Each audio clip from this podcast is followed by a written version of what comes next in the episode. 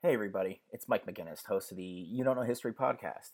Um, I just want to let everybody know that we did start Patreon, uh, where you will get episodes of uh, the pod on Tuesdays, um, as well as uh, what I'm a new thing I'm calling the postscript, where I share with everybody uh, what I learned uh, from the guests for the week. So, if you're interested in becoming a patron, uh, you can find the link to uh, the You Don't Know History Patreon page uh, at my personal Twitter under my Linktree at uh, Bearded Cynic 473, as well as uh, going on Patreon and just searching for You Don't Know History. Uh, your donation would keep me um, in uh, research materials, as well as helping me upgrade, you know, my hardware to keep the pod going. Um, yeah, so give it a thought. if you like what we do, please donate, and I hope you enjoy the episode.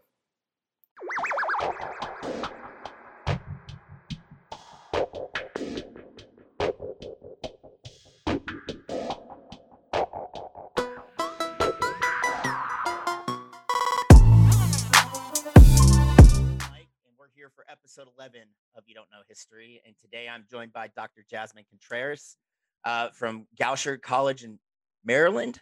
I think I said that right. Uh, um, her research is focused on the development of contemporary Holocaust and World War II memorial culture in the Netherlands within the larger framework of European and international Holocaust initiatives. So today we're going to be talking about the Netherlands from 1940 to 1945. So, Dr. Contreras, thank you so much for coming on. How are you doing? for having me. Oh, I'm I'm so glad. I think this is one of those things that uh, a lot of it gets kind of lost in the shuffle with larger World War II, uh, mm-hmm. you know, uh, academic studies. Um, you know, we, yes, we definitely. You know, we always hear about France, right, in, in the Vichy yeah. team. We always hear about uh, you know what happened in Poland, uh, but people don't realize that when the Blitzkrieg started, it rolled right through the Netherlands and Belgium 1st mm-hmm.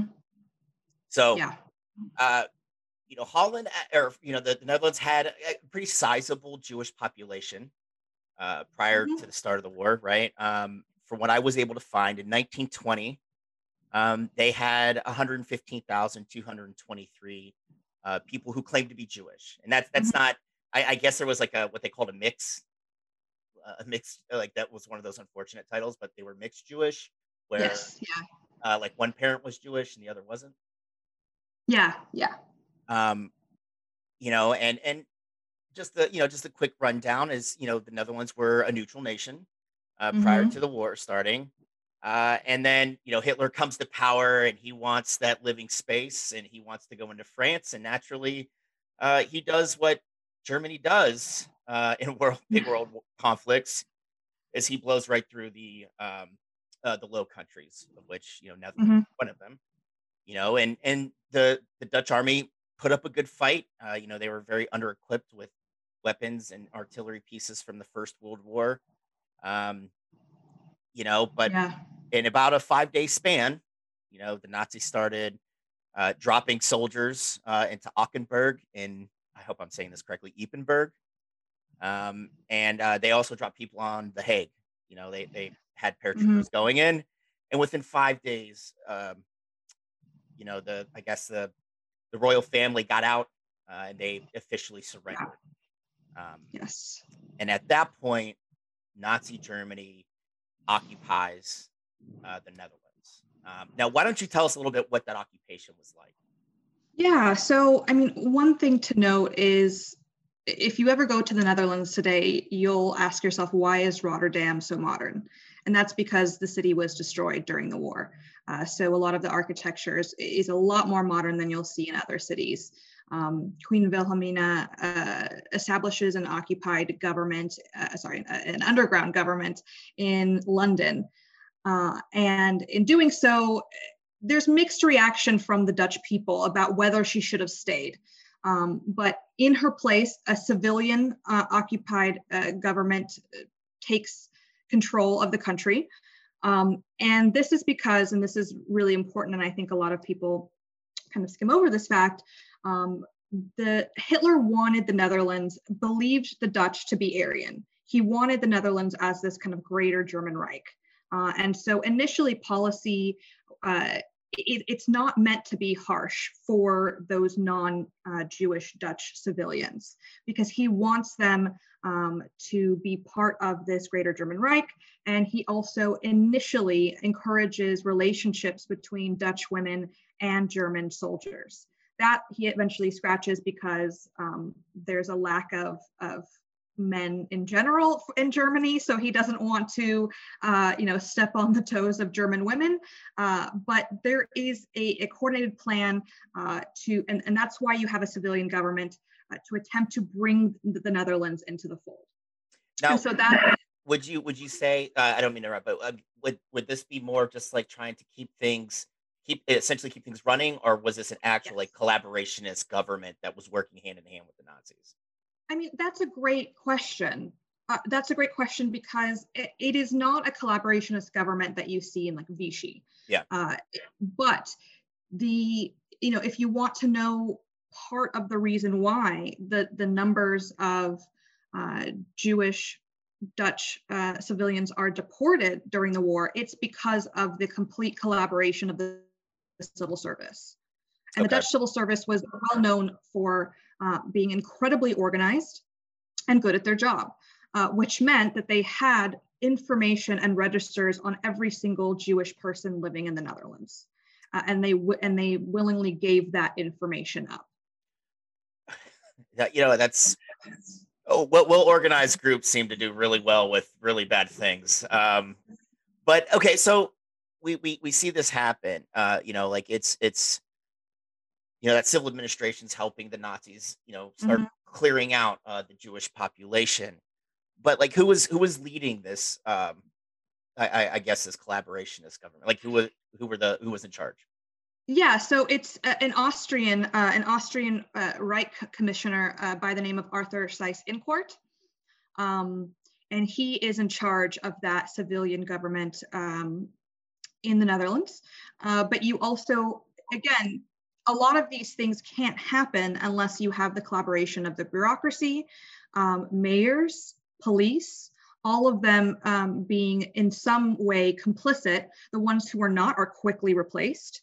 Um, you know, after the the February stalking uh, of 1941, which was the largest um, protest against the deportation of Jewish men and boys, um, and that happens in 1941. It's mostly organized by uh, the communists.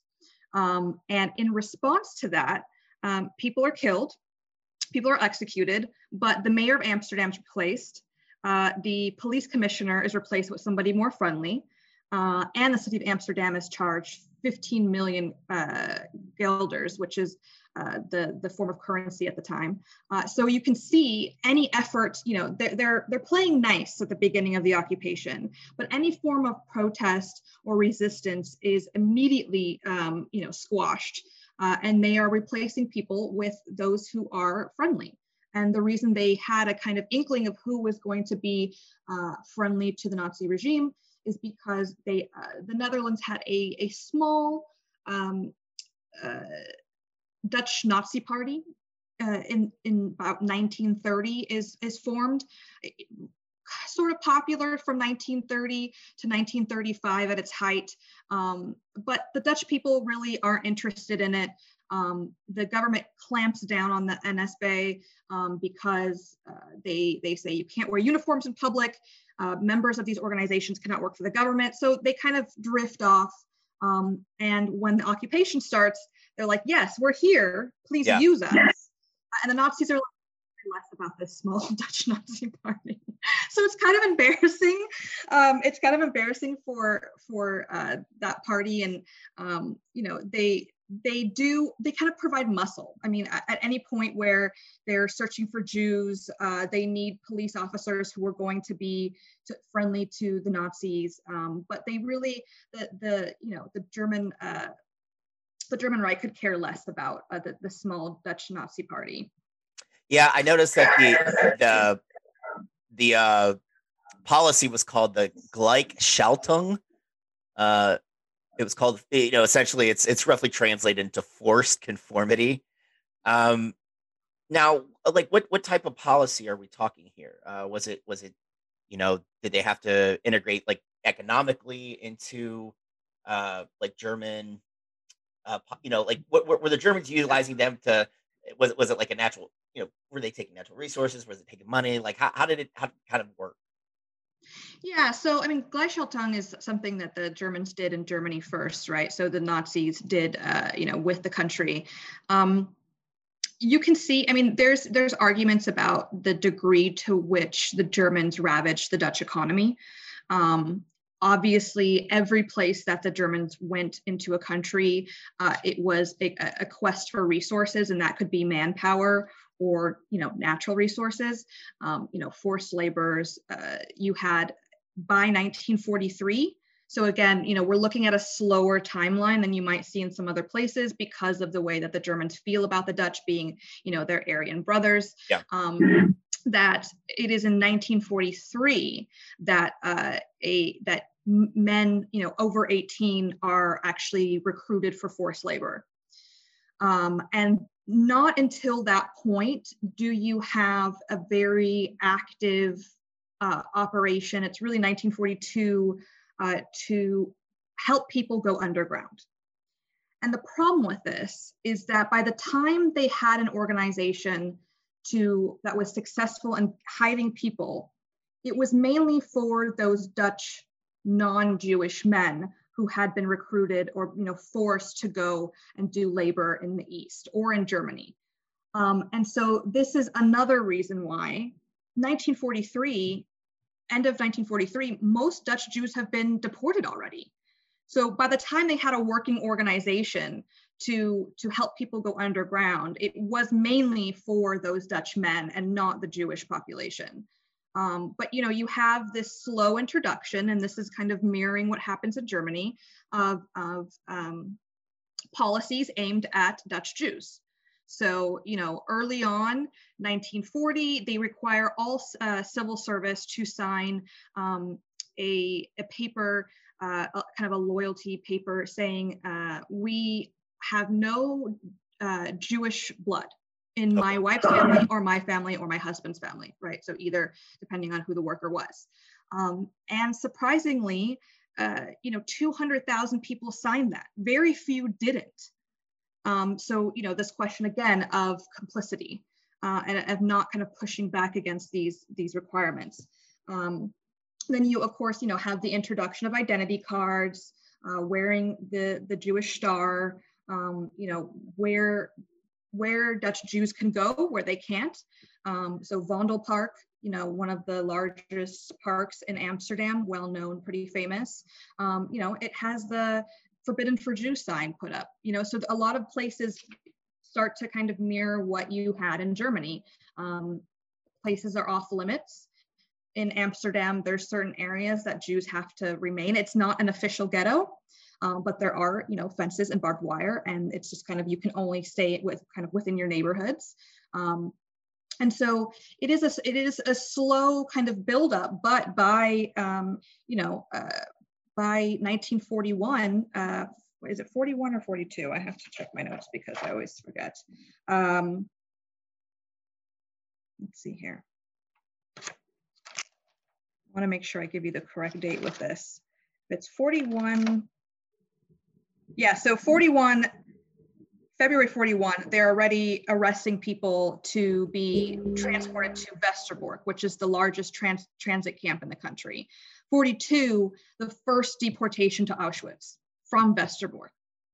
So, yeah, and Westerbork has a kind of has a, a, history there. Um, you know, it was essentially a place that the Dutch government was housing Jews that were escaping Germany. Uh, mm-hmm. You know, they they put them up there, and then it becomes like it's like the transit hub out to the camps in the east. Yes. Um, so Westerbork has a, compl- a complicated history. Um, it is a refugee camp that was completely planned and paid for by the Jewish community in the Netherlands. Uh, they had to beg the government to do it. And there were mm-hmm. protests in Drenthe, which is the kind of area around the camp, against having it. Uh, so again, a, an example of, you know, it, it is a camp that is the reason it existed was because of the Dutch Jewish community. Uh, you have people coming starting in 1939. Um, and when the occupation starts, there is an attempt to evacuate those, um, those Jewish refugees. And it, essentially, they, they leave the camp, their, their ways out are blocked because of the different bombings of bridges that happen by the Germans, uh, which of course is a, is a tactic, uh, and they have to come back. So those, those um, you know, uh, mostly German Jewish refugees are stuck there. By the time uh, 1942, it is officially a, um, a transit camp run by the Nazis. So that infrastructure is already there and they build on it. Um, and it's run by a man uh, by the name of Gemmeker. Um, and it is a, small portion is a kind of permanent um, of the camp, but the rest uh, are, are made up of those Dutch Jews who are being um, deported, uh, arrested and deported from cities across the Netherlands. They're taken to Westerbork, uh, and then those trains are taking them east to places like Auschwitz and Bergen-Belsen and Theresienstadt. Um, and that, that, I mean, that is the kind of the main, main camp. Uh, there's also Camp Vught, which is a, a, much smaller camp that was mixed in that it was also for Dutch resistance members. So non-Jewish individuals were also there, um, but it is known for having um, uh, a, a, a, deportation of children, so a kinder transport east. Um, and there is a, a memorial there for that uh, deportation. Um, but so you know, there's there there are more than one you know transit camp in the country, and I won't go into the to the others. But Westerbork is kind of the last stop for Jews in the Netherlands, um, and you know. Uh, uh you know the 104,000 Jews who were uh, uh, deported and eventually murdered go through that camp. I mean that's because you know the Netherlands is not a big country. Um, mm-hmm. You know, I mean and, and just the no, fact that you had 104,000 people routed through that camp is just, yeah. you know, kind of mind boggling. Um, but I mean, the Dutch have, you know, in a, in a lot of military history, you know, and I'm, I'm a vet myself. So, you know, I've, okay. you know, I've read uh, quite a bit, you know, World War II history, things like that, uh, you know, while I was deployed. You know, the, the Dutch resistance is kind of a, you know they've got a special place in a lot of people's hearts right it was it was an actual effective resistance um you know because god forbid anybody gives any credit to the french uh, but uh, yeah, I, yeah this is news to me i didn't know that people know about the dutch resistance so oh, I, yeah. I, wasn't aware oh yeah oh yeah uh, one of my favorites uh, is the the the teenage dutch girls that were going around murking mm-hmm. nazi soldiers uh, I can appreciate that, uh, and I do appreciate that. Um, but you know, they, they, had an effective resistance, and you alluded to that. They, you know, as they, you know, were unfortunately some of them were caught and sent to you know camps mm-hmm. further east. Mm-hmm. Um, but because that resistance was so fierce, that's when you started seeing like that Nazi crackdown. Correct? Yeah. Yeah, because like uh, yeah, uh, and I thought that was really interesting, like you said, because it was kind of more, uh, probably laid back Eh, which is awful when you're occup- we talk about an occupied country. Mm-hmm. Uh, but it seemed a little more laid back than it than it was in, in some of the other uh, parts of you know the Nazi territories that they overtook. Yeah, but, and that's uh, yeah. Initially, their their plan was to you know um, bring the Dutch into this kind of larger German Aryan family, uh, and they and they did the same with Norway. Uh, they had ideas you know they the the nazis felt that um you know even in belgium it was a complex question of who is you know flemish and who is french. Um, so that's a little bit more mixed but they really look down on the french. They don't see the french as their as their equals um, and um, as their racial equals. Uh, and so with the dutch it, it initially was the plan. Uh, but when resistance happens um, and and you see this again um, the consequences for both the resistance and for the failure of Operation Market Garden is the hunger winter of 1944, in which 20,000 people die because of um, several different reasons. One of them being cutting off um, because of a, a, strike, a railway strike cutting off food transports to Western provinces. Uh, and then, of course, with Operation Market Garden, um, only the, the, the South is liberated initially. And so um, it is kind of very much part of this um, collective memory for those who and their families who experience this intense hunger, uh, and, you know, with so many dying, um, that kind of stays, you know, for generations. Yeah, and, and you, um, has an impact. Wow, that was a weird noise. Sorry. um, you've already mentioned, you know, the the February strike, which I think is really important. Mm-hmm. Uh, you know, like you said, they started pushing out the Dutch Jewish population out to the camps, and then you know there was yeah. there was a, a, an uprising, you know, a, a general call, like a general strike in, in that in February forty one. Yeah. Right. Yeah. Um, and what was that kind of the sort of crackdown? Uh, is that when that that that yeah. crackdown started? Yeah, you can see more um, aggressive policies being taken after 41, especially in places like Amsterdam. Um, you know, it, it's a complex question. I, I, there are a lot of Dutch Jews who feel very strongly that the Dutch didn't resist whatsoever, and they maintain that. Um, and you know, percentages really look at five percent being in the resistance, five percent being uh, complicit or a collaborator. Um, and so it, it's there is, you know, an, there's a Dutch resistance, different organizations. Um, it's actually interesting. If you look at the newspapers that exist today, a lot of them started as underground newspapers from different parts of, you know, whether they're they were communist or conservative or Christian. Uh, those newspapers having their start um, as underground newspapers. Um, you have, you know, um, I, I spend a lot of time in, in earlier in my PhD talking about gender uh, in the Netherlands. So you have young women who, um, because they're you know unassuming young women who are carrying identity cards, ration cards, weapons. Um, you know they're they're placing them in in um, baby carriages when there's no children there, right? And they're and they're transporting it.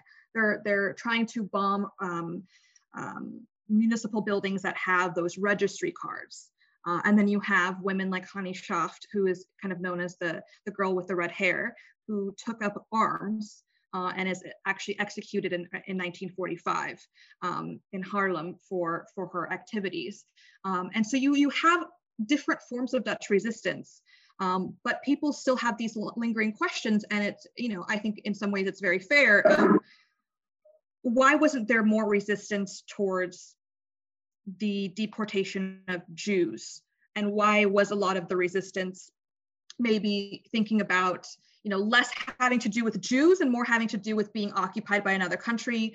Uh, you know when those men are are being asked to uh, or being forced to to to go east, you know labor. Then you also have the question of why you have 20,000 Dutch men who volunteer for the Waffen SS. So it's a very complex case in the Netherlands. And that's why, as you brought up in the beginning, I think it's incredibly instructive. Uh, and people, uh, you know, tend to kind of be like, oh, they're a Western, small Western European country. And it's like, wait a minute, highest rate of deportation out of any Western European country during the war. You know, how, how can we account for this? Yeah, I, I, thought that was really interesting as I was digging into it. Uh, but we'll tackle that number and, and, those statistics like towards the end. But um, a big part in what you see in a lot of occup- German occupied territory, you know, as far east as Poland, uh, you see them set up these Jewish councils. Um, mm-hmm. What what was their role in the occupation government, or, or kind of that? Yeah, so Jewish overall? councils. Yeah, so Jewish councils are again another complex topic, and I'm by no means uh, an expert on on them, and I so I, I won't talk in, in detail. But um, you know, there's definitely historians who've been wrestling with this question because um, people, so non-Jewish people, and and and of course some Jews are asking these questions, but mainly non-Jewish people like to point to the Jewish council and say, look, you participated. You you know helped the occupier and this is in, not just jewish councils in the netherlands but you helped the occupier um, deport your own people. So you know how can you ask us that we didn't do more when you were you know collaborating? And so it becomes a really sticky question uh, in the historiography of, of you know how do we define how do we characterize these jewish councils? But um, you know the point of the jewish council was to get those individuals mostly men, but you know, of course, at the time, uh, who were um, prominent members of the community. Uh, and they would act as a kind of go between between their Jewish community and uh, the the gov- the Nazi you know occupation uh, government, uh, and their job was to basically say, just go along with what they're asking. You know, pack up your your your your bags, you know, your belongings, the things that you can take with you, uh, uh, and you know they were somewhat in charge of um, making sure that people were going to those sites. One of those sites in Amsterdam being the Hollandse Schouwburg, which was um, a former theater, uh, becoming a site of deportation. So, you know, um, comply with what the Nazis are asking you to do. Everything's going to be okay. You know, again, these they didn't have any inkling in the beginning of what was in store for them. A lot of people imagined it was going to be forced labor in the East. Yeah, I mean, the the Nazi regime did a, you know, they bent over backwards to make it seem like that's you're going mm-hmm. you're going to work for the fatherland, right? Like yes. I, we need every available soldier in the army, you know, in the Luftwaffe, and, and you know, we need them fighting. You need to be, you know, conducting that that manual labor for us. Um, you know, and, and it, that's a tricky, like you said, that's a, the Jewish councils are very tricky. Um, I only brought this up because I, I took a, a course with Dr. Bruce DeHart, um, who's a, an amazing like World War II Soviet Russia Holocaust scholar. Like I, I love the mm-hmm. man, um, and and that was a big part of uh, you know probably three straight lectures was the Jewish okay. councils. You know, and a, a lot of people don't realize that uh, you know a lot. I would say most of these these people that were one they were chosen like you said they were mm-hmm. like they were mayors they were rabbis they were yeah important folks right yeah. Uh, when you're being told to do something at the point of a gun, you're going to do it. Yeah. You know. Um, and many of these men, um, you know, uh, uh, they commit suicide. They have immense guilt over what they're doing. So it's not a kind of black and white question of whether these men are, you know, can be thought of as as straightforward collaborators in the same way we can think of others. Yeah, I mean, and that's that's the thing, though. It, it goes back to, uh, you know, unfortunately here, especially in the United States, we have this we have a big issue with context, like how mm-hmm. how these things are looked at, um, and and people really want to look at things in a very black and white nature, and that's not the case. There's a lot of gray, especially when we're talking about something, you know, like uh, you know Nazi occupation during World War II. Um, yeah, you don't, you can't just set, you know, chalk it up uh, as to it has to be, you know, it's one or the other.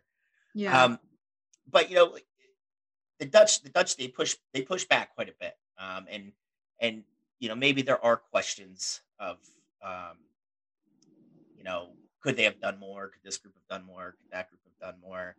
Um, you know, the Catholic Church in in the in Holland spoke out very. Uh, it, it seems at, at, the early part of the occupation, they were speaking mm. pretty active in speaking out against the deportations. Um, but it seemed like they kind of got knuckled under as it carried on. Um, but you had mentioned that winter of hunger, uh, you know, yeah. after you know that kind of coincided with the market garden um, operation. And if you can touch on market garden really quick, because a lot of people, like I was in the 82nd, it's a big deal. Uh, okay. But but a lot of people don't realize it was an absolute shit show. Uh, you know, like that's probably the best way to sum it up. Yeah. Yeah, so you know, I'm not. I'm gonna. I'm probably gonna fudge some of the details here, even though I just participated. They had a the anniversary, uh, and there was a big Twitter. Um, um, a, there was a Twitter account that that every day was posting about Market Garden and kind of going through um, that history. But essentially, uh, you know, a lot of the so the Netherlands is a country that's partly underwater, yeah. so you have a lot of important bridges. Um, and in Arnhem, uh, it's uh, they wanted to blow up a bridge that would prevent the Nazis from, you know, carrying over tank supplies. Um, and a lot of that was uh, uh, somewhat unsuccessful, and the blowing up of the bridge was supposed to coincide with the um, uh, those members of the of the regiment parachuting down into the Netherlands. Um, and there was just stiffer resistance than they anticipated. uh, and a lot of American uh, and I believe Canadian too. Uh, uh, yeah, they're American, Canadian. Uh, there was British. yeah, British and uh, a Polish battalion actually jumped in. Yes, yes, I remember that from yes. the the film. That's uh, yeah, that's so. Um, what happens is you know i can i can probably talk better about uh, less the military and more the civilian response which is that it's referred to as a um, as black tuesday because the the those nazi um, uh, some nazi individuals uh, so nazi um, authorities in the Netherlands, uh, but mostly the Dutch collaborator, anybody who was like a Dutch collaborator with the regime was like, okay, the American, the Allies are coming. We need to leave. So a lot of them tried to flee at that moment because they believed that the the occupation was going to be over and they were not about to be held responsible for what they did. Um, and so you kind of have this mass like uh, fleeing and, and, trying to escape um, so, so, as not to be caught. And and you know the the Dutch were they were so excited. They were celebrating. They they thought that they were going to be um, liberated. Uh, and unfortunately, it was really only the South that ended up being liberated. Uh, and because of that, the war continued um, and uh, quite brutally in the North and the West uh, in those provinces. And so that's where you have, um, you know, a kind of split. Um, and of course, with the railroad strike, um, that they are cutting off supplies to the Western provinces, and people are having to, you know, people start eating turnips, you know, whatever they can find in the ground. Uh, they start coming, uh, you know, to the countryside to, to see what kind of food um, they can find. And it's, you know, as I said, it, it coincides with a with a brutal winter, um, and there's very little um, to warm their houses. Um, and uh, so, you know, 20,000 people, roughly 20,000 people end up dying because of that. Yeah, I mean, that uh, that's something that's I don't think is addressed enough is, uh, you know, kind of like that human cost by tertiary means, you know, not bullets and mm-hmm. bombs. Um, yes. But, you know, the starvation, uh, the, yeah. you know, like in the case of the Netherlands, you know, you had Nazis blowing the dams and flooding yeah portions of the country yes. Um, you know like it, we I, there's not enough uh, paid you know I, I, don't think there's enough attention paid to those kinds of um, yeah the civilian uh, experience of of um, of the occupation. I mean now uh, there's uh, so i don't know if i'm getting ahead of myself but there's uh, and they created a sort of center slash archive uh, immediately after the war. Um, now it's referred to as the Netherlands Institute for War Documentation or NIOD. And people actually sent hundreds of diaries to the archive. So now the archive has all of those diaries that people wrote during the war. So we can actually get a better sense of civilian life. Um, you know, these personal diaries that people were keeping a record. So it's actually kind of great that we can get some insight through through that. Yeah, I mean, in, the diaries, you know, uh, we have arguably the most famous uh, uh, diarist of the period and Anne Frank, who yes. hid out there before yes. You know, her unfortunate uh, death. Um, you know, but I mean that's that's a good thing. Uh, you know, and and like I get it, you know, having looking at the general's papers and all that happy horse shit, you know. But like like the the civilian population, like that that's where the actual experience is. Like, yeah, I'm, I'm speaking as a soldier. I went there because yeah. I, I, was told to. Uh, you know, like, do you really think I want to be running around getting shot at? Absolutely yeah. not. You know, yeah, I would much rather be enjoying the, you know, the Amsterdam and some other cool places. In, yeah, or I mean, there's not a lot of cool places in Afghanistan that I got to see. you know, but yeah, I mean that that that civilian experience. That's that's the real encapsulation of the war.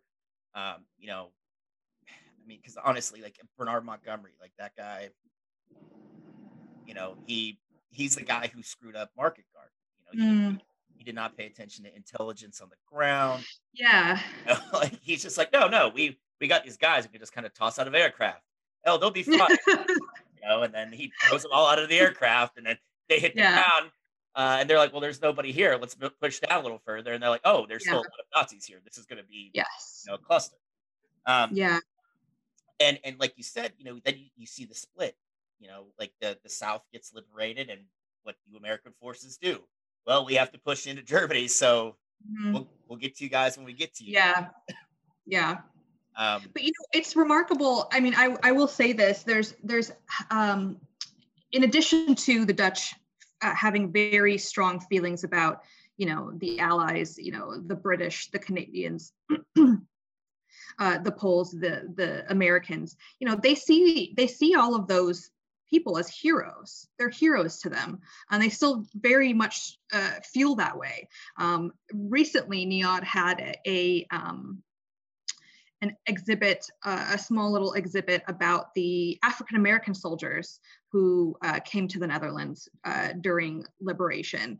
And so there's a lot of attention, you know, for these men, um, and there's they're very grateful, and that's very much incorporated into that kind of memory politics of seeing the Allies and and, and viewing them as their liberators. So they're very much grateful for that.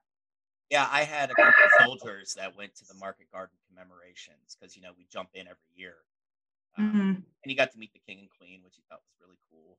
Oh, um, oh wow! Yeah, yeah, he it's it's a big deal for eighty seconds. Yeah.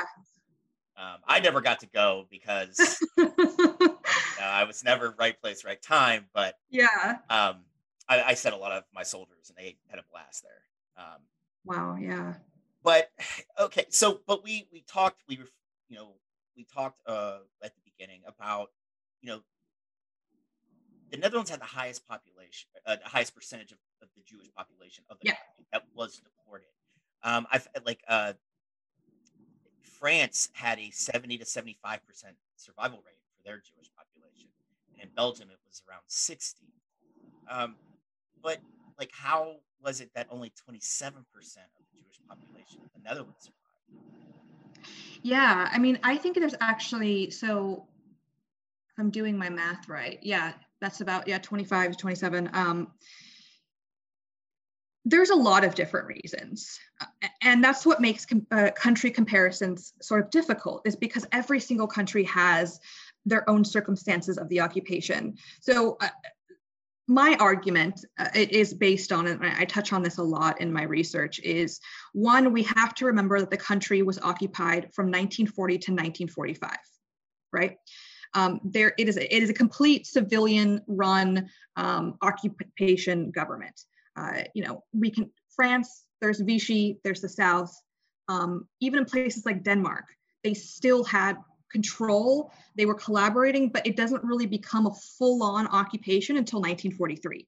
Um, so every situation is so different. But the Netherlands is really one of the few countries, if not the only country, if I'm thinking of other dates correctly.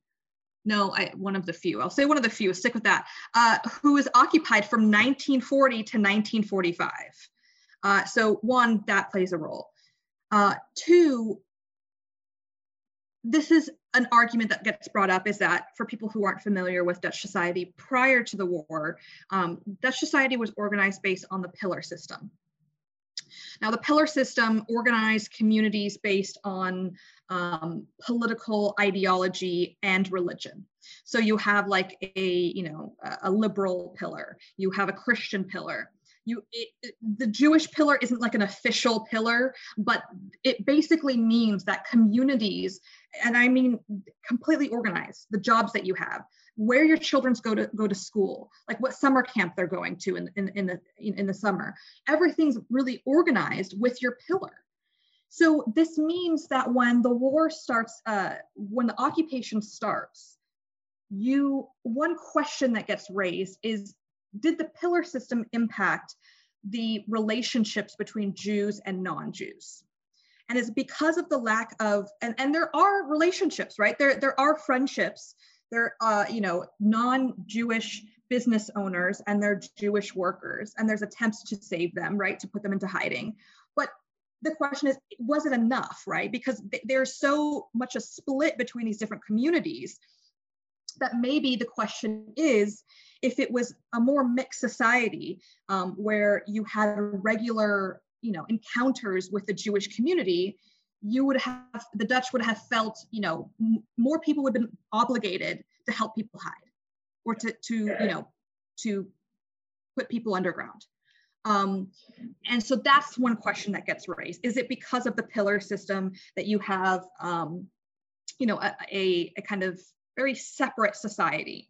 The other point that I've already brought up is the civil service, and that is a big part of it. it. Is the collab, the complete collaboration of the civil service um, in providing information um, without any resistance to the Nazis about the Jewish population.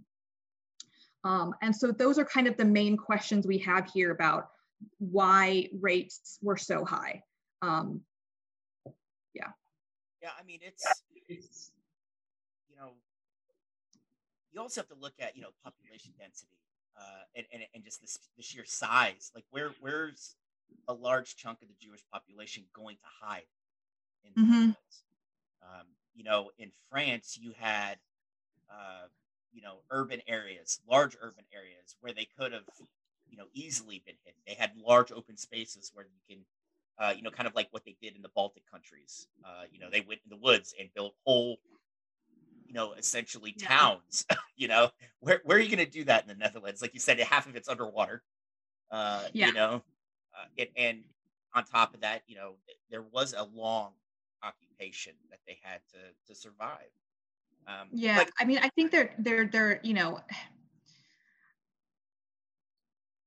I think one of the arguments against kind of where you know the the ability to have an organized, um, you know, hide Jews, have a system of an organized organized system, is that you do see that with the Dutch men in 1943. So the question then gets raised: Why didn't they do more early on for Jews? They could have hidden more Jews than they did. Um, and I think that also comes up, you know, this relationship between the Jewish community and the non-Jewish Dutch community um, there that, you know, we have to ask ourselves that question. So 1945 comes, uh, you know, and we all know uh, the Allies win and the Nazis are bad and they get their asses kicked, right? Yes. But it still leaves Europe devastated.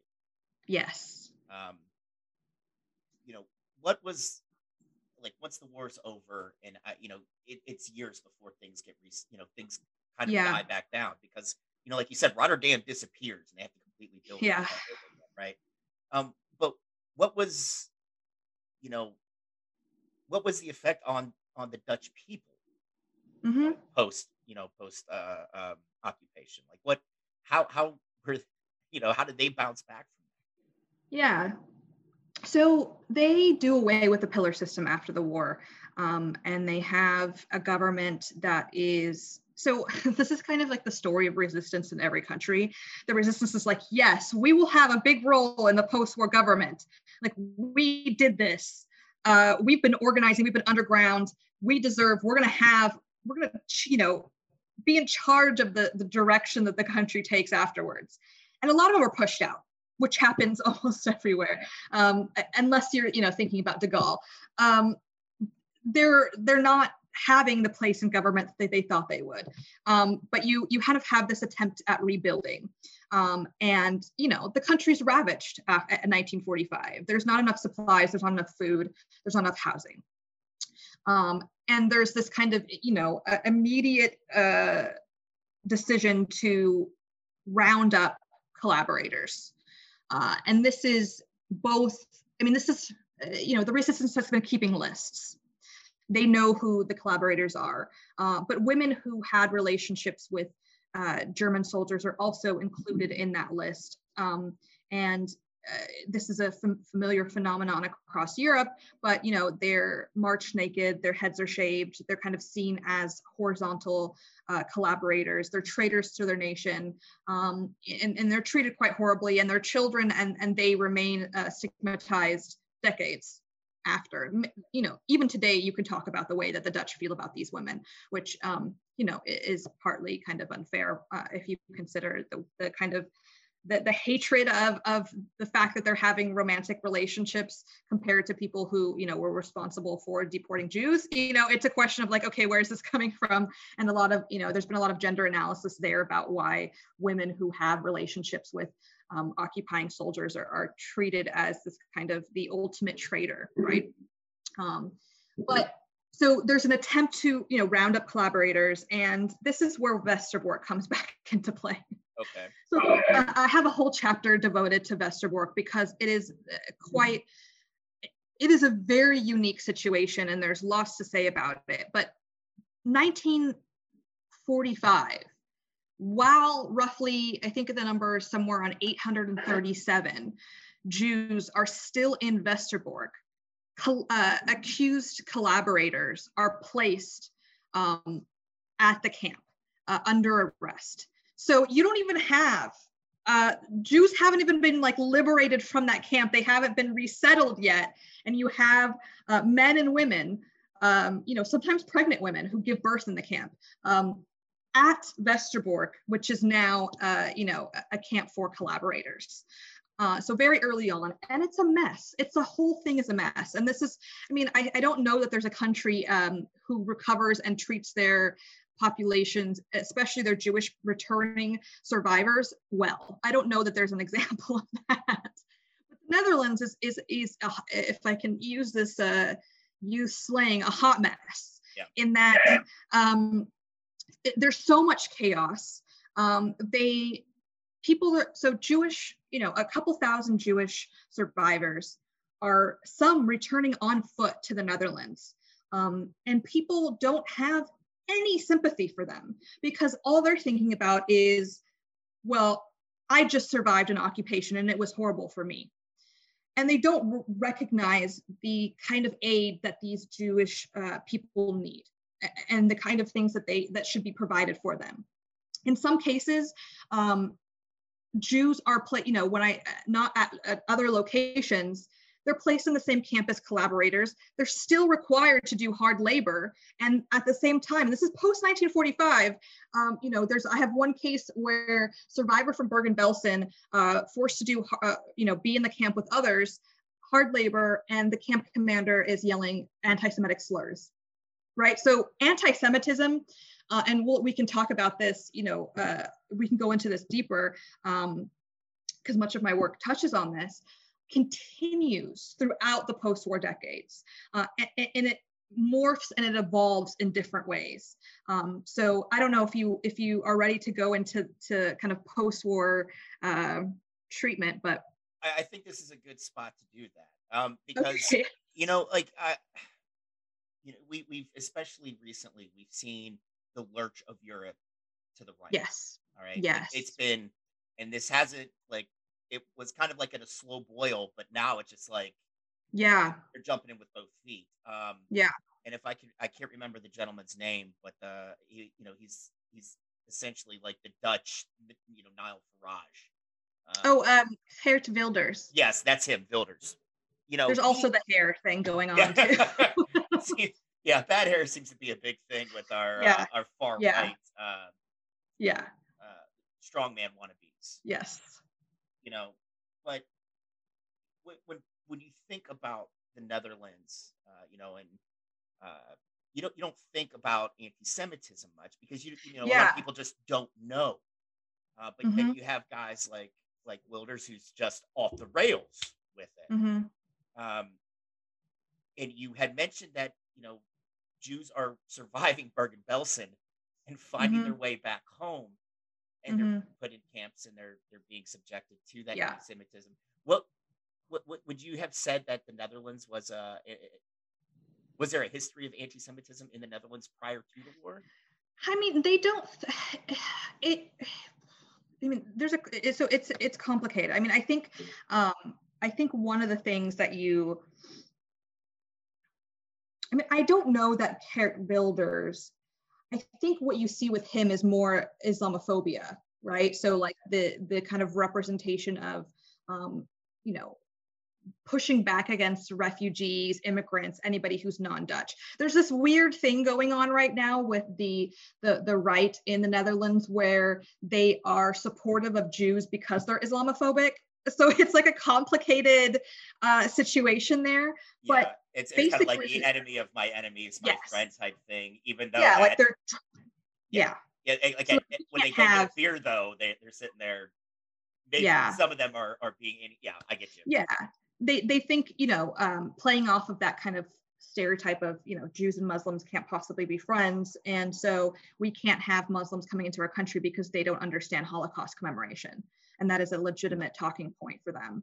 But 1945, the Dutch government feels. So I don't think it's an anti-Semitic policy in, in this particular policy, but they believe that if they treat Jews separately, then they are replicating the system that the Nazis had, which is completely ludicrous, right? So if we make an exception, if we separate them, if we treat them differently, then we're just doing what the Nazis did. Um, and then you kind of see in different policies after that, in individual actions, that underlying anti-Semitism. And you know, there's a discussion to be had about pre-war Netherlands. Um, and one of my biggest, I mean, one of my main arguments in my research is the Dutch have always, and this is going back to like the 80 Years' War, um, labeled themselves as a tolerant country. Tolerance is their keyword, and people know this for some reason about the Dutch uh, as being this liberal, tolerant haven. And this comes into, you know, with drugs and prostitution and all of that is wrapped into people's understanding of Amsterdam and then, of course, the Netherlands. Yeah. Um, and so there's this sense that we are tolerant, we are not anti Semitic, we have done nothing wrong. And that is the main narrative this narrative of widespread resistance to the Nazis starts 1945. And, and, Jews know that's not true. It's not the case because if you look at the percentages of people, it's really 5%, 5% with resistance collaboration. So, this resistance narrative, this victim narrative, um, is so successful that it really paints the Netherlands. You know, when people are thinking about countries and how they treated their, their Jewish populations, it doesn't come up as much. So people are often really surprised when I say, yes, 75% of the Jewish population was decimated during the war and during the Holocaust. Um, and so what you have is, is things like, um, and this is, you know, um, uh, people, Jewish people, children uh, who grow up, you know, unfortunately, we, we've lost a lot of the people who have survived the Holocaust, you know, as the years go on. But, you know, things like uh, the phrase, and this is, um, you know, a great, uh, a great Jewish historian in the Netherlands who passed a couple years ago, Evelina Gans, um, you know, wrote about kind of the phrase "they have forgotten to gas you," which which in Dutch was a phrase that was you know used by kids on the playground, um, people on the street to, to, to Jews. Uh, it became a kind of uh, uh, you know the the the phrase that was lobbied at um, at, those Jews who had survived the Holocaust as they have forgotten to gas you. Um, and there's a lot of writing uh, that she does that kind of outlines uh, the cases of harassment of Jews by police officers who kind of have these off the cuff um, you know comments about um, that that that hint at basically you know their Holocaust experience and so this is this is one issue right? This is the kind of the everyday experience of jews.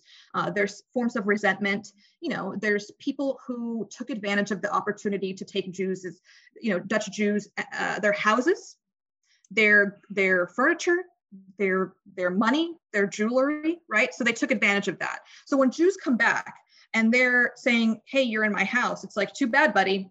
This isn't your house anymore but what also happens, and this is only because of the work of, of two researchers at NIOD, um, Hinke Piersma and Jeroen Kemperman, uh, who found out through their research that after the war, Jews were um, basically levied with fines, taxes, unpaid utilities for the years that they were deported and in concentration and extermination camps and they were forced and asked to i'm not not asked forced to pay these fines for the years that they were obviously in the east. That is nuts. Yes. Yeah. Like i can't imagine surviving a place like bergen-belsen or you know auschwitz or any of the other camps. And uh-huh. then when you you know you're hoofing it back, you know, hoping that you have enough food and you know just to survive the yeah. walk back, and then you get back into the Netherlands and there's some you know schmuck that's sitting there yeah. like, wait, dude, uh, you haven't paid like a coal subsidy in yeah you, you haven't paid to have coal delivery you know to your house in five years so yeah where's my you know where's this money like, so in the years after, you know, and sometimes it happened to, you know, the the people who had lived there at those addresses, you know, they were murdered, uh, and so family members would be, you know, here's a bill for this, you know, the years after the war, being saddled with this, these bills for unpaid utilities and rent. Um, and so that that has come to light in the past, uh, in, fairly recently, in you know the past decade. Um, there's more that happens, which is uh, one of the other kind of major controversies is the LIRO affair, which um, it, in 1997, the Groene Amsterdammer, which is a a newspaper for the city of Amsterdam, did their own investigative research and found that in the 1960s, finance ministry employees had a bunch of Jewish um, belongings. I'm talking high priced art, jewelry. Um, and all of these belongings had been kind of siphoned from the Jewish community through a Nazi front bank um, that was the Lippmann Rosenthal Bank. And it was, uh, there is a very real Jewish bank, and the Nazis used this as a front bank um, that Jews thought, okay, this is a Jewish bank that will hold on to my belongings during the war, but it wasn't. And so um, they had all of this Jewish, you know, belongings and what they did, instead of finding the people and returning it to family members or the individuals who it belonged to, auctioned it off at half the cost to their own employees. so that's a big scandal in 1997, uh, in that now there's an actual commission who's tasked um, the Museum Acquisitions uh, Commission, who's tasked with finding out which museums, which archives, places have stolen Jewish art uh, and belongings. And in 2018, uh, they found that 42 out of 163 institutions had stolen Jewish um, art. Um, and so this is just another example. I mean, I think one of the reasons why we're seeing, you might be wondering, why is this happening so late? Why is it taking so long for these things to come to light?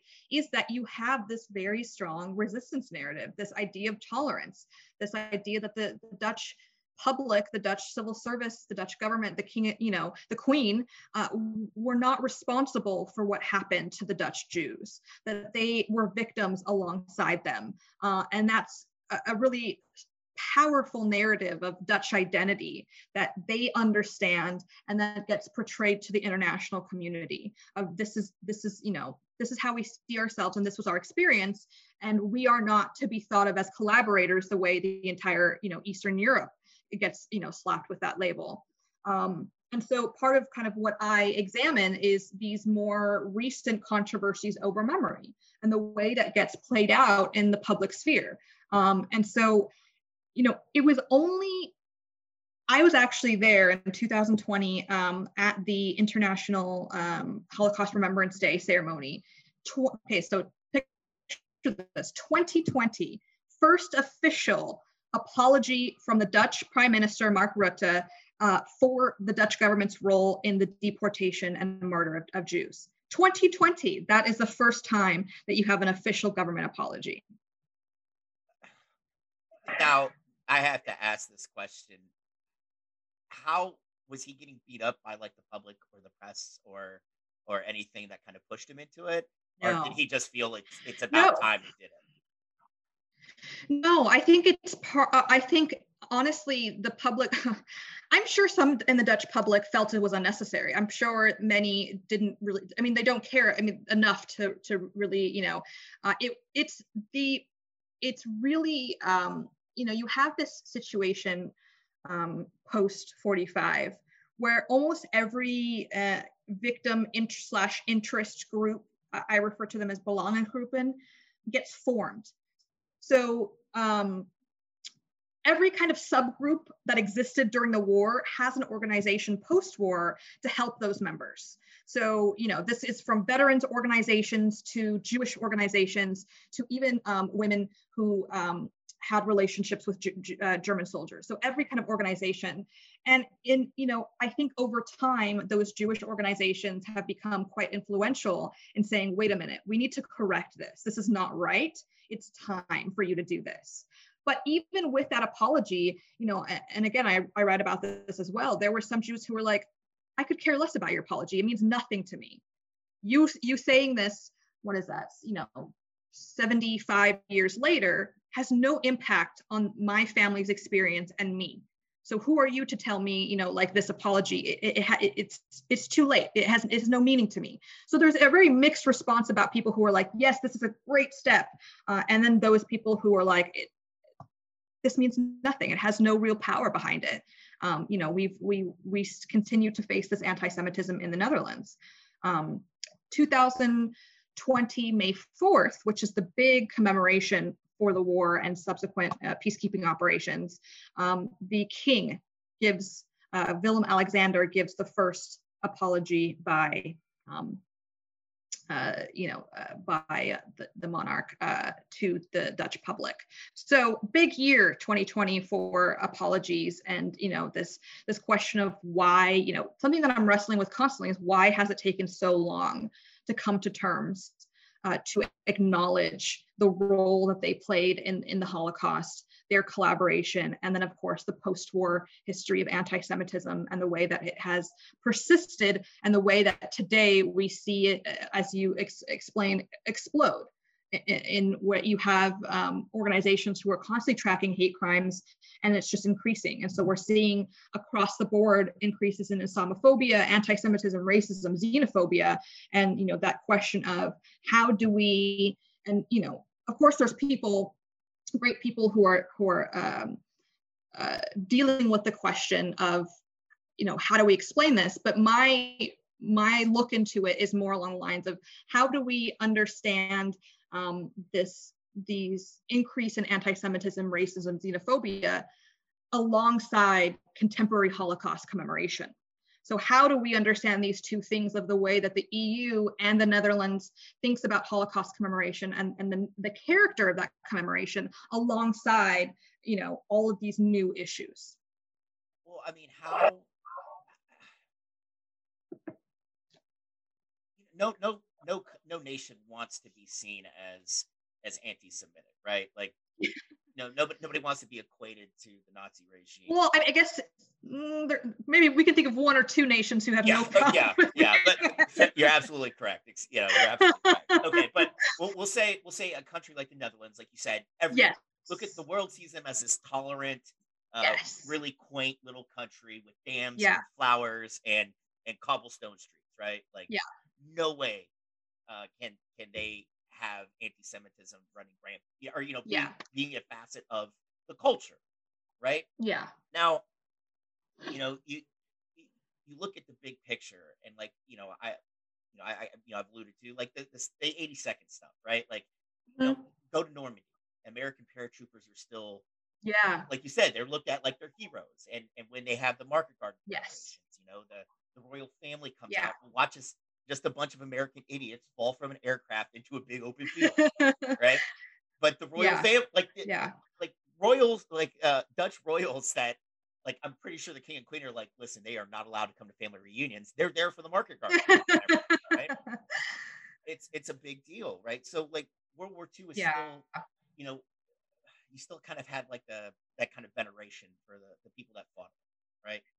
Um, yes, yes but then you know like we were talking about a lot of that you know maybe it's a more nationalist look but like for the dutch look look at how we suffered and then the, the french look at look you know but look at how we suffered you know mm-hmm. the poles look at how we suffered um but I mean, yes. you see like a, a, kind of a big picture uh, uh, look at how you know the holocaust and world war ii uh, affected just Europe as a whole? Like, is there a bigger picture, or is it always going to be segmented? Yeah. Like yeah, no, I think that that, and you know, Eastern Europe um, gets painted with a completely different brush. Uh, and then it's complicated by, of course, their communist experience uh, and, and, the victimhood they feel under communism, which is very real. Um, but at least in Western Europe, there's this sense of um, uh, the so there's this kind of concept of this year zero in Germany that you know the past is the past, um, and many feel that it's time to move forward. And so when you look at the history of the EU, a lot of it, I mean, it is completely rooted in this never again narrative of how do we prevent and maybe not never again in terms of genocide, but never again in terms of total war. How do we prevent another war from um, breaking out? And th- we need to have these kinds of agreements. These and it begins as an economic agreement, um, the the EU, and and how do we kind of grow that so that we can kind of get away from these individual nationalisms that they feel is part of the problem. Um, obviously, we see today it remains a huge problem because people aren't thinking of themselves as, I mean, they have this really complicated relationship with thinking of themselves as European. They think of themselves as European when it comes to othering of immigrants and refugees, but they still very much hold on to their individual nation state identities. Uh, and so, you know, we're, we're seeing that with Brexit. We're seeing that with countries who want to replicate Brexit. Uh, they, they want to be away from the EU. But in terms of, you know, post-war, it's it's rebuilding. It's how can we move on from this? Um, and how can we, you know, I think that there's there's so many countries, um, including places like Poland, who have a mixed victim resistance narrative um, that is so strong that it does away, it puts, you know, puts it under the carpet all of these horrible things that happen and the treatment of Jews and and and their um, uh, Roma and Sinti populations, right? Um, it, it, does away with all of that. And it's kind of this process of renewal uh, where they don't have to look to the past, but painting themselves as victims and resistance um, uh, during the war. It, it contributes to this overall European narrative that it's the Germans and we are the victims, and it is all them, and we have no place uh, in, in, taking uh, responsibility for that. And then you see that in the kind of um, uh, in, in the Holocaust uh, conventions that you see of, of, okay, we're going to have this EU policy about Holocaust commemoration. We're going to have an EU policy about the kind of uh, treatment of your citizenry, you know, human rights, all of this language, all of this rhetoric. And then the question is, you know, what does that actually mean? Because if you're still not forcing countries to take responsibility, if the countries themselves aren't being forced to take responsibility, then what does it mean that you are participating uh, in these kind of European wide programs about commemoration? Uh, it, it, seems a little bit, you know, hypocritical. Yeah, it's kind of like lip service. You know, like we recognize yeah, exactly. that this happened, but I don't want to acknowledge my part in it. Yes yeah um, and i think that's part of the reason why it has taken so long is because of individual um, you know nation state uh, identities and then that european identity and what they want to portray to the international community. And of course it does them good to say we were victims we also resisted this is our legacy this is our history. Um, and then of course you know you also see that uh, happening with uh, their imperial past. So um, decolonization is kind of like the next uh, big thing that the Dutch are wrestling with and still haven't come to terms with. You know, Westerbork uh, continues its history beyond um, as a collaborationist uh, camp, and it becomes in 1949. Um, uh, sorry, no, 19, yeah, 1949, uh, 48, 49 becomes a staging ground for the Dutch military then it becomes once again a so it becomes a um, and that's the dutch military who are going into the dutch east indies or you know present day mm-hmm. indonesia and then it becomes a um, a refugee camp for Moluccans who were fought alongside the Dutch military um, against the Indonesians because the uh, Indonesians uh, kind of treated them as a minority population to be persecuted. They come to the Netherlands. And then there's this question of uh, they're living in these kind of i mean it's almost inconceivable to think about the history of Westerbork and the fact that they so they do grow the barracks and they turn them into kind of small family homes, but they're living in the same place that you had Jewish refugees, then Jewish prisoners, uh, then it's an internment camp for collaborators, and then the Dutch military, and this continuous history. And then, of course, um, the, the controversies that come up with Moluccans who are living in, in the Netherlands, and this kind of sense that they're not Dutch, they're not us. What are they doing here? Um, and that just complicates it even further. So, I mean, it's it's almost this kind of very um, layered history that is full of controversy and emotion and even the way that the Jew that Dutch Jews some of them feel about the uh, commemorations that happen at Westerbork with these different groups where they feel it is their place um, but there's also so many other people who went through Westerbork who feel an attachment that are not Jewish so it becomes very complicated and that uh, politics of memory is continually playing out today with the, with the kind of drama that we see unfolding yeah i mean that's I that's something that's really important to point out. It, it doesn't matter what your interest in history is. It there's always going to be a lot of layers. Um, yeah. Like for me, I mean, honestly, if, if I'm the Dutch prime minister, I'm putting a big rope around Westerbork, uh, kind of like what they did with Auschwitz, turn it into like a place, uh, yeah. to, to where you could you could learn, uh, you you could you know visit, you could see it, you could you could have it there, you know, but don't keep using it, man. Like that's just. yeah, and they have so it's a museum. Uh, the museum is a couple uh, is about a mile from the original campgrounds because in the um, I forgot if it was the I think it was in the 80s or late 70s they put these kind of radio transmission discs up so you can't have um, like uh, cell phone in, in, the region it doesn't like really work there so they had to put the museum separate um, it wasn't until uh, the late 70s, early 80s that there was a push to turn Westerbork into a commemorative site with a museum and to designate it as a site. And I mean, that's decades after, right? And so even though there were other inhabitants there, um, it, for, for about 10 years, it's just there and farmers use it to house their pigs um, they tear down some of the buildings for firewood. So uh, most of the camp is not standing anymore. What you have are kind of a shell of the former camp.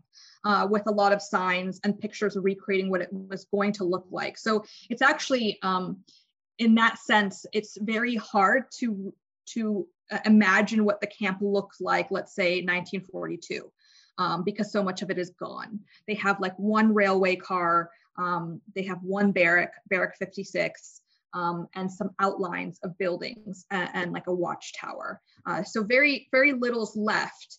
Um, but it had, it was a major push again by the Jewish community. Um, Manya Pak, who um, was um, her, her, um, I believe her family, I can't remember if it was her or her family, survivor of the Holocaust, um, who watched on May 4th, which is the commemoration day, uh, construction crews tearing down buildings on site while it hit that eight o'clock eight o'clock is when they have two minutes of silence. So it's two minutes of silence, and she's watching construction crews at Westerbork, and she's like, "This is wrong. This shouldn't be happening. We need to to save this place."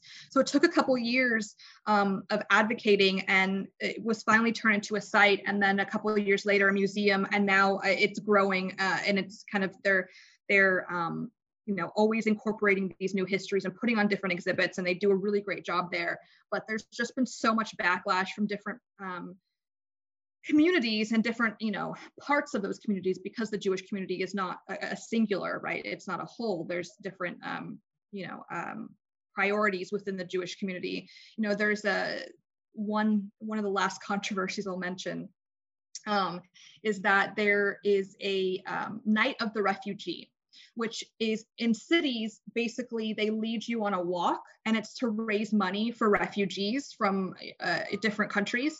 Uh, and one of the locations, um, one of the starting locations um, was, or I forget if it was a starting or ending location, but was Camp Westerbork. and members of the jewish community said this is you're rewriting history you're you're changing you know this Westerbork shouldn't be uh, used in this kind of political uh, way of of um, you know taking it out of context. Uh, and the director who retired uh, last year was under a lot of fire and he wrote this letter basically saying the history of Westerbork was one of a refugee camp. Uh, and we're not trying to change you know and and kind of subvert this you know holocaust history but it is also there is a connection there that this, this was originally a, a, refugee camp and now what we're doing is we're just honoring that uh, and we're taking part in it. Um, but there was a lot of people who didn't feel that it was right. Uh, so it continues all of these kind of controversies about how you remember the past which sites are used.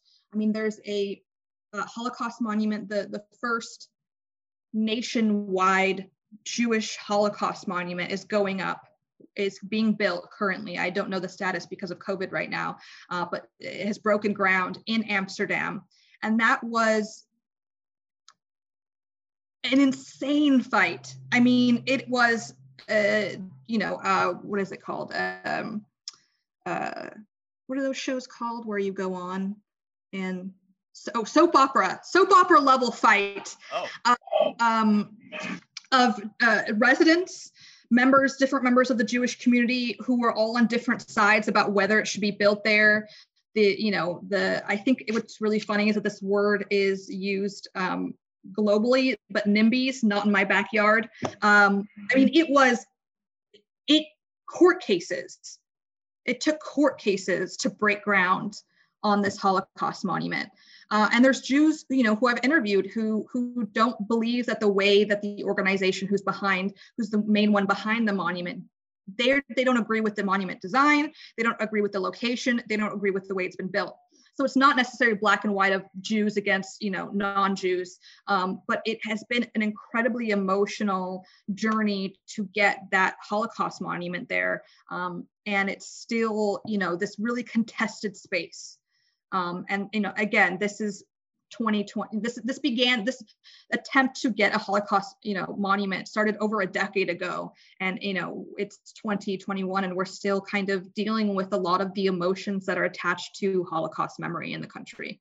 Yeah, I mean, that's something that you don't really have to deal with in the states. Uh, the way you you have to tackle, and honestly, in the rest of the world, like we, uh, our big trauma in the U.S., like domestically uh, have been domestic terrorists in the U.S. Civil War. Like, mm-hmm. and those are things that we're still tackling.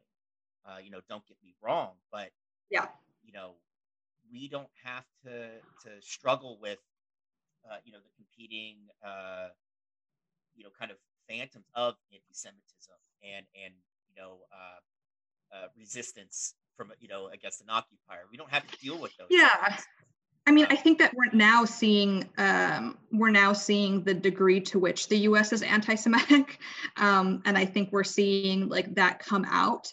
But I think if you had to draw a parallel, it's what the Dutch are dealing with the Holocaust is very much what we're seeing with the tearing down of um, Confederate monuments. Like that's the kind of you know that's what we've been dealing with. You know the the after effects, the consequences of the fact that, you know, our nation was built on slavery, you know, the 1619 and 1776 reports. So it's a it's an interesting kind of parallel to think about what are the big issues that we're debating here. But i think also you know american memory of the holocaust is so skewed because you know as you kind of mentioned it's so much we're the heroes we're the victors and that's it. That's we liberated. We won the war.